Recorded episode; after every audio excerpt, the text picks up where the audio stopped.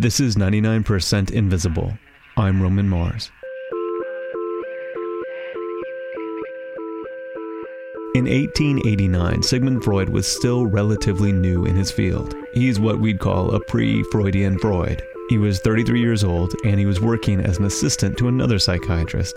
And he hadn't had any of his big ideas yet. But he was about to. That's producer Ann Hepperman. Freud was mostly practicing hypnosis at the time. It was cutting edge, though still kind of a controversial treatment. So one day, Freud gets a new patient. A very wealthy woman, Fanny Moser. That's Michael Roth, president of Wesleyan University and a Freud historian. Freud's new patient was struggling from all kinds of ailments hysteria, sleeplessness, pain, and odd tics. Fanny Moser had lots of doctors. So Fanny Moser would come in and Freud would have her lay down on the couch, just like he did with his other patients. Your eyelids are getting heavy. Freud wasn't the only person using a couch during hypnosis, but he particularly needed it to get people into a more relaxed state. Heavier and heavier. You're breathing deeper and deeper. But he wasn't a very good hypnotist. He was kind of a clumsy hypnotist. You are hypnotized. So once Moser was on the couch, Freud would be say, you, you know, you're getting sleepy, you're getting sleepy. And she'd be say, no, I'm not. I'm not sleepy at all. So while Fanny is laying there, not getting sleepy, she talked. At first, Freud would interrupt her with his theories, but Fanny just wasn't having it. She wanted to talk. First, let me tell you my stories. And then, uh, bing, the light goes on. Freud has a revelation. If you just let patients talk and don't say anything, they will let down their defenses, and the unconscious will be revealed. And this is the moment when f- the pre Freudian Freud becomes the Freudian Freud. and the Freudian Freud's new techniques and theories for therapy would come to be called psychoanalysis. Most new theories in the world do not get assigned their own piece of furniture, but this one ultimately inexorably did. The couch. If psychoanalysis had a flag, oh, you know, it would have a picture of a couch on it. You can actually go visit Freud's couch. It's in his last home in London. Freud had the couch shipped from Vienna after fleeing the Nazis in 1938. Good call, Sigmund. Freud saw patients on his couch right up to his death a year later. We sent our de facto London correspondent, the illusionist Helen Zaltzman, to check it out. This is Helen Zaltzman reporting couchside from Freud's old study. Freud actually had a couple of couches, but the one we now associate with him was a gift from a patient, a Madame Benvenisti. She told Freud that if she was going to have her head examined, she might as well be comfortable. Apparently, she found the couch Freud had at the time sorely lacking, so she got him a cozier one. It's really a very cozy looking couch. It's not clinical looking at all. It looks like a great place to take a nap. Freud's study is full of rugs and books and artifacts from other cultures. It has sort of an Indiana Jones vibe to it, and his couch is in keeping with that. It's a divan style sofa. Some people might call it a swooning couch, and it's covered in exotic red Persian carpets and piled with velvet pillows. So you can't actually tell what the couch beneath it is really like, whether it's stained with uh, human experience. What's underneath is a surprisingly plain Jane beige sofa, all clean lines and rectangular forms. It's almost boring.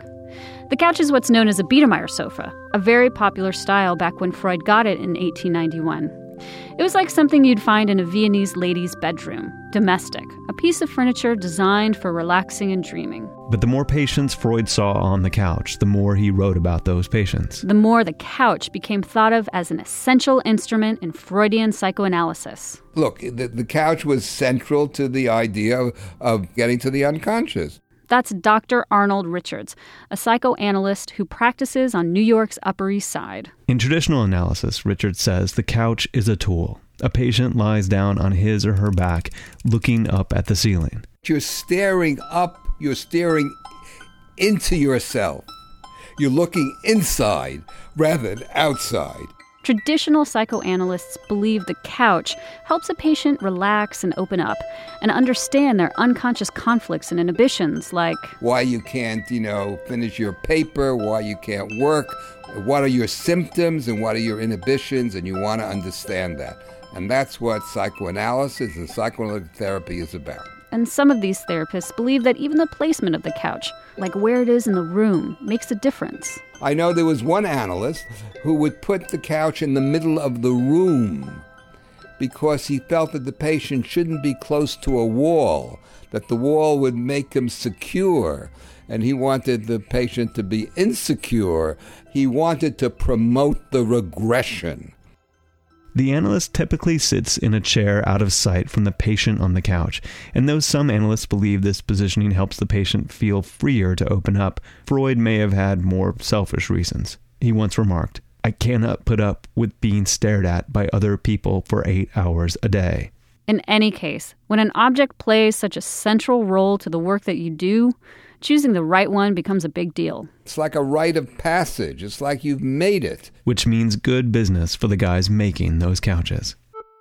We had to have a separate factory just to make the couches because we, we also made sofas and club chairs. Fred Braffman used to run Imperial Leather Furniture Company in Queens, New York. It's a family owned business that's been selling psychoanalytic couches since the 1940s. His father in law, Irving Levy, actually patented a version of a psychoanalytic couch he designed with his business partner. Alicia Braffman says her father was extremely proud of it.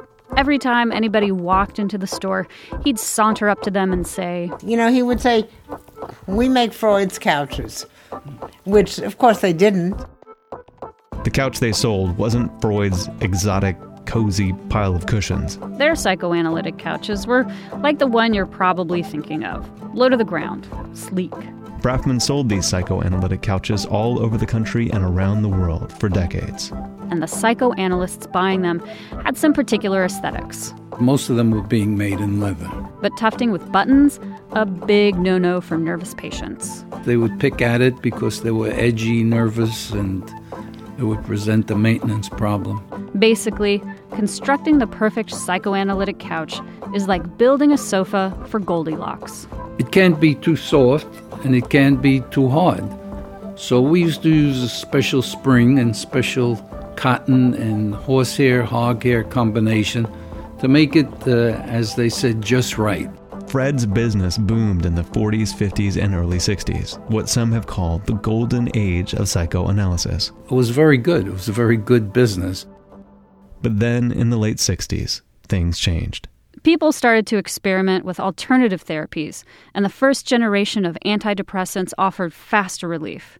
Traditional psychoanalysis fell out of favor. And you might be able to guess what happened to analytic couch sales. So now couches aren't being used all that much. They they sit up in club chairs or lounge chairs and they talk to the psychoanalyst. And even within psychoanalytic circles, people became less certain that the couch was a good tool. Different schools of thought started cropping up. Whether or not you use the couch, you know, can determine, uh, you know, what you're doing and why you're doing it and what your theory is. You could say that two camps formed in psychoanalysis Team Couch and Team No Couch. Some would say it's easier to have a conversation, you know, sitting face to face. And some people, some analysts, psychotherapists insist on not using the couch. They say they prefer sitting up. Richards hasn't really chosen a team. In his office, there's a couch and a chair. I do whatever seems to, uh, what works best for the patient. There may be a team couch and a team no couch, but even Freud wasn't that dogmatic about it. He had patients he treated on the couch and some he didn't, like the famous composer Gustav Mahler, whom Freud treated while strolling around the park. But here's the thing while Freud wasn't dogmatic about using the couch, and while use of the psychoanalytic couch has declined, you wouldn't know it from popular culture. The analytic couch has become shorthand for therapy particularly in one place. Hi, I'm Bob Mankoff. I'm cartoon editor of the New Yorker magazine. Bob Mankoff is surprisingly qualified to talk about this. Well, I have a background in experimental psychology. He wasn't a psychoanalyst exactly. I was an animal behaviorist, so to put little rats and pigeons on couches was extraordinarily difficult. Mankoff says the couch is fantastic as a symbol. It is just what a joke needs. I think the couch immediately establishes the power relationships here. The psychiatrist is in control. You are sort of helpless, childlike, lying on the couch. Even though real therapists aren't using the couch all that much, cartoonists still need it. When we look at the cartoons now, we do see that they're all on the couch. Of course, it's not just the New Yorker. We've seen the couch all over popular culture. Like, it's hard to imagine Woody Allen without the couch. You've been seeing a psychiatrist for 15 years. You should smoke some of this. You'd be off the couch in no time. And then there's The Sopranos. Tony Soprano spends a lot of time with his therapist. And even though he's always sitting in a chair, when the camera pans out, there is a very typical brown analytic couch in the background. As if the set designer wanted to reassure our subconscious about what he was doing there. And when I asked Mankoff to imagine having to make New Yorker therapy jokes without the couch as a device, Oh, don't make me cry. Oh. I've made Bob Mankoff cry. I would just Oh, like to. me cry. I can't lose the couch. Can't lose the couch. Okay. No, I mean, not while I'm running this thing. thousands of people have made pilgrimages to see Freud's couch. It's a relic to how Freud revolutionized how we understand the human mind. The couch, especially Freud's couch, it came to symbolize an invitation to open your mind, you know, to let someone see inside. That's Freud scholar Michael Roth again. It's a reminder that we have the ability to reveal ourselves. And that's, it's irresistible, right? I mean, it's like a magic carpet. I mean, I can get on the couch and suddenly I'll say things that reveal who I, what I really love. Because my whole life I've been pretending to love other things. But I get on the couch and suddenly I say, my mother, she ruined my life. Not my mother, but Wait, you should say that again. Make sure on mic. not my mother. Uh, If she hears this story, she'd kill me. Michael Roth loves his mother, but if he didn't, and he does, it might be revealed on the couch. Freud has given us the id, the ego, the superego, the Freudian slip, a whole number of complexes. But beyond creating a vocabulary of the mind, he gave us a place to rest, to feel at ease, to share our desires, our inhibitions, our dreams, a place just to lie down and talk.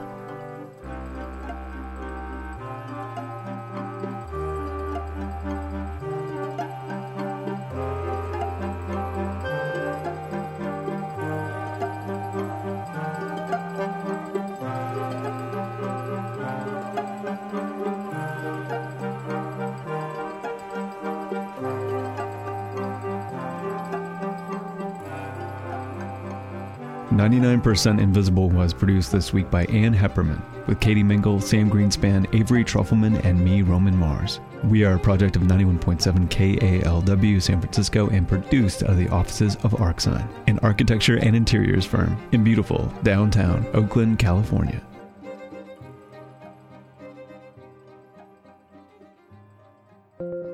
Support for 99% Invisible comes from our Kickstarter backers in Team Couch and Team No Couch, and from Parachute.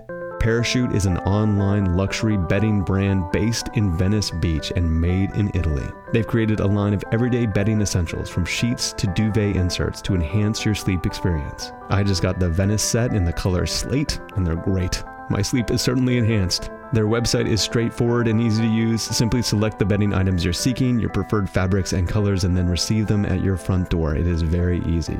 Go to parachutehome.com slash 99 and Parachute will give you $25 off on your first order with the code 99PI. That's parachutehome.com slash 99 and enter 99PI for $25 off at checkout to start sleeping better today.